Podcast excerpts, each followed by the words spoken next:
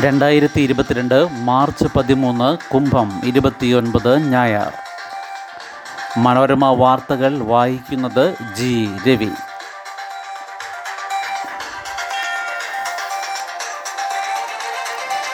ആക്രമണം കടുപ്പിച്ച റഷ്യ കീവിന് തൊട്ടടുത്ത്.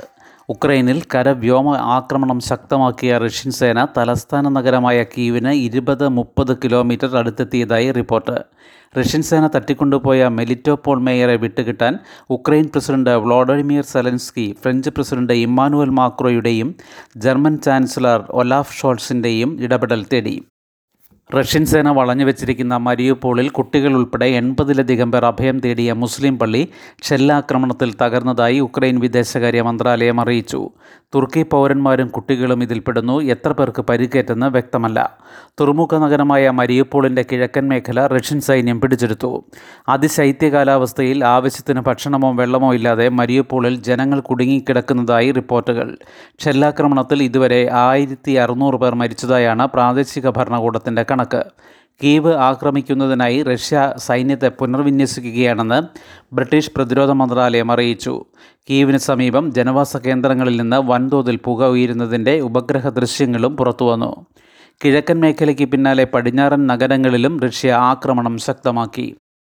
രക്ഷാ ഇടനാഴികളിലൂടെയുള്ള ഒഴിപ്പിക്കൽ നടപടികൾ തടസ്സപ്പെടുത്തിയതായും കീവ് ഹർക്കീവ് ഡോൺബാസ് മേഖലകളിൽ ആക്രമണ പരമ്പരയ്ക്ക് റഷ്യ ഒരുങ്ങുന്നതായും ഉക്രൈൻ ആരോപിച്ചു. കോഴിക്കോട് ഉൾപ്പെടെ ആറ് ജില്ലകളിൽ ഇന്ന് ചൂട് കൂടും. ജാഗ്രതാ മുന്നറിയിപ്പ്. കേരളം കൊടും ചൂടിലേക്ക്. ആറ് ജില്ലകളിൽ ഇന്ന് ഉയർന്ന താപനില സാധാരണയിൽ നിന്ന് രണ്ട് മുതൽ മൂന്ന് ഡിഗ്രി സെൽഷ്യസ് വരെ ഉയരുമെന്ന് കേന്ദ്ര കാലാവസ്ഥാ വകുപ്പ് മുന്നറിയിപ്പ് നൽകി. കൊല്ലം ആലപ്പുഴ കോട്ടയം തൃശൂർ കോഴിക്കോട് കണ്ണൂർ ജില്ലകളിലാണ് മുന്നറിയിപ്പ്. ഈ ജില്ലകളിൽ ജാഗ്രത വേണമെന്ന് അധികൃതർ അറിയിച്ചു. ഇതേ ജില്ലകളിൽ ഇന്നലെയും ജാഗ്രതാ മുന്നറിയിപ്പ് നൽകിയിരുന്നു. കോവിഡ് വ്യാപനം കുറയുന്നു ആശ്വസിച്ച് കേരളം. കോവിഡ് അതിതീവ്ര വ്യാപന ഭീതിയിൽ നിന്ന് കേരളം മെല്ലെ ആശ്വാസ തീരത്തേക്ക്. ജനുവരി അവസാനം കോവിഡ് ബാധിതരുടെ എണ്ണം ഇരട്ടിയിലേറെയായതോടെ സംസ്ഥാനം വീണ്ടും അടച്ചിടലിലേക്ക് നീങ്ങുകയാണെന്ന ഭീതി ഉണ്ടായിരുന്നെങ്കിലും എണ്ണം ഗണ്യമായി കുറഞ്ഞതോടെ ആശങ്ക ഒഴിവായി. കോവിഡ് സ്ഥിരീകരിക്കുന്നവരുടെയും ആശുപത്രിയിൽ പ്രവേശിക്കുന്നവരുടെയും എണ്ണം കുറഞ്ഞു മരണവും കുറഞ്ഞു. കോവിഡ് സ്ഥിരീകരണ നിരക്ക് അതായത് ടി നാല് പോയിന്റ് മൂന്ന് മൂന്ന് ശതമാനമായതോടെ ജനജീവിതം സാധാരണ നിലയിലായി.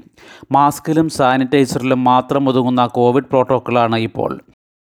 പൊതുപരിപാടികൾക്ക് ആയിരത്തി അഞ്ഞൂറ് പേരിൽ കൂടുതൽ പങ്കെടുക്കാൻ പാടില്ലെന്നത് മാത്രമാണ് പ്രധാന നിയന്ത്രണം. നിലവിൽ എറണാകുളം തിരുവനന്തപുരം കോട്ടയം തൃശൂർ ജില്ലകളിൽ ഇരുന്നൂറിൽ താഴെയാണ് പ്രതിദിന കോവിഡ് ബാധിതരുടെ എണ്ണം. ഏഴ് ജില്ലകളിൽ എൺപത്തിരണ്ടെണ്ണത്തിൽ താഴെയും. അതേസമയം കോവിഡ് നാലാം തരംഗം ജൂൺ ജൂലൈയിലെത്തുമെന്ന് മുന്നറിയിപ്പുണ്ട്. ഇത് നിസ്സാരമായി കാണേണ്ടെന്നും ജാഗ്രത പാലിക്കണമെന്നുമാണ് ആരോഗ്യവകുപ്പിന്റെ മുന്നറിയിപ്പ്.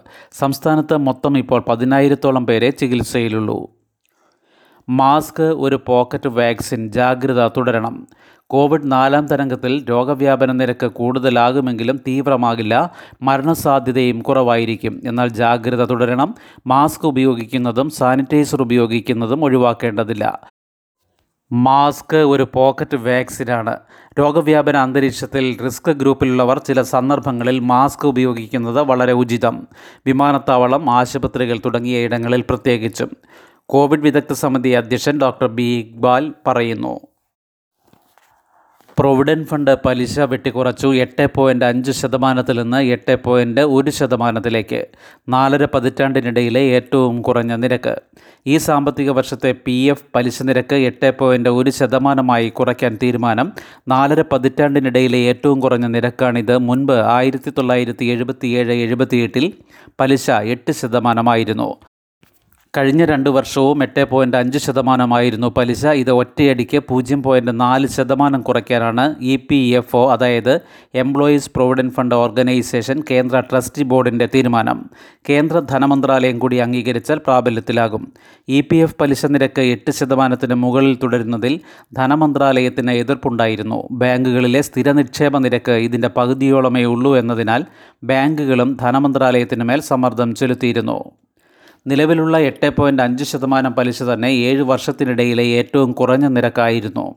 ആയിരത്തി തൊള്ളായിരത്തി അൻപത്തിരണ്ട് മുതലുള്ള കണക്കെടുത്താൽ ഏറ്റവും ഉയർന്ന പലിശ ആയിരത്തി തൊള്ളായിരത്തി എൺപത്തി ഒൻപത് രണ്ടായിരത്തി ഒന്ന് കാലയളവിലായിരുന്നു പന്ത്രണ്ട് ശതമാനം. നിലവിൽ ആറര കോടിയിലേറെ അംഗങ്ങളാണ് പി എഫിലുള്ളത്. പാഠപുസ്തക നവീകരണത്തിന് എഴുപത്തിയൊന്ന് അംഗ കരിക്കുലം കമ്മിറ്റി. സ്കൂൾ പാഠപുസ്തകങ്ങൾ നവീകരിക്കാൻ സർക്കാർ കരിക്കുലം കമ്മിറ്റി രൂപീകരിച്ചു. പാഠഭാഗങ്ങളിൽ ലിംഗനീതി പരിസ്ഥിതി അവബോധം തുടങ്ങിയവ ഉൾപ്പെടുത്താൻ പ്രത്യേകം ശ്രദ്ധിക്കുമെന്ന് മന്ത്രി വി. ശിവൻകുട്ടി അറിയിച്ചു. എഴുപത്തിയൊന്ന് അംഗ കരിക്കുലം കമ്മിറ്റിയുടെ നിർദ്ദേശങ്ങൾ കോർ കമ്മിറ്റി പരിശോധിക്കും. പിന്നീട് അധ്യാപകരുമായി ആലോചിക്കും. വിവിധ മേഖലകളിലെ വിദഗ്ധരുമായും സമൂഹത്തിലെ വിവിധ തുറകളിലുള്ളവരുമായും ചർച്ച ചെയ്യുമെന്നും മന്ത്രി പറഞ്ഞു. പരീക്ഷകൾ മുൻ നിശ്ചയിച്ച പോലെ നടത്തും. പ്രീ സ്കൂൾ സ്കൂൾ പഠനത്തിനും അധ്യാപക പരിശീലനത്തിനും മുതിർന്നവരുടെ വിദ്യാഭ്യാസത്തിനുമുള്ള പാഠ്യപദ്ധതിയിൽ മാറ്റം വരും.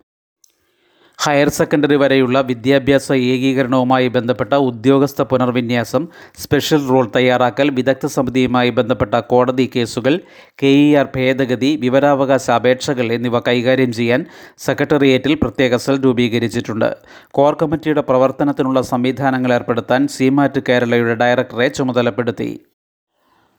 പാഠപുസ്തകങ്ങളുടെ അച്ചടി പൂർത്തിയായി. ഒന്നു മുതൽ പത്ത് വരെ ക്ലാസ്സുകളിലേക്ക് അടുത്ത അധ്യയന വർഷം ആവശ്യമായ പാഠപുസ്തകങ്ങളുടെ അച്ചടി പൂർത്തിയാക്കി വിതരണത്തിന് തയ്യാറായെന്ന് വിദ്യാഭ്യാസ മന്ത്രി വി. ശിവൻകുട്ടി അറിയിച്ചു.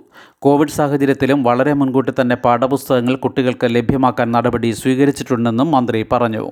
ശുഭദിനം. നന്ദി.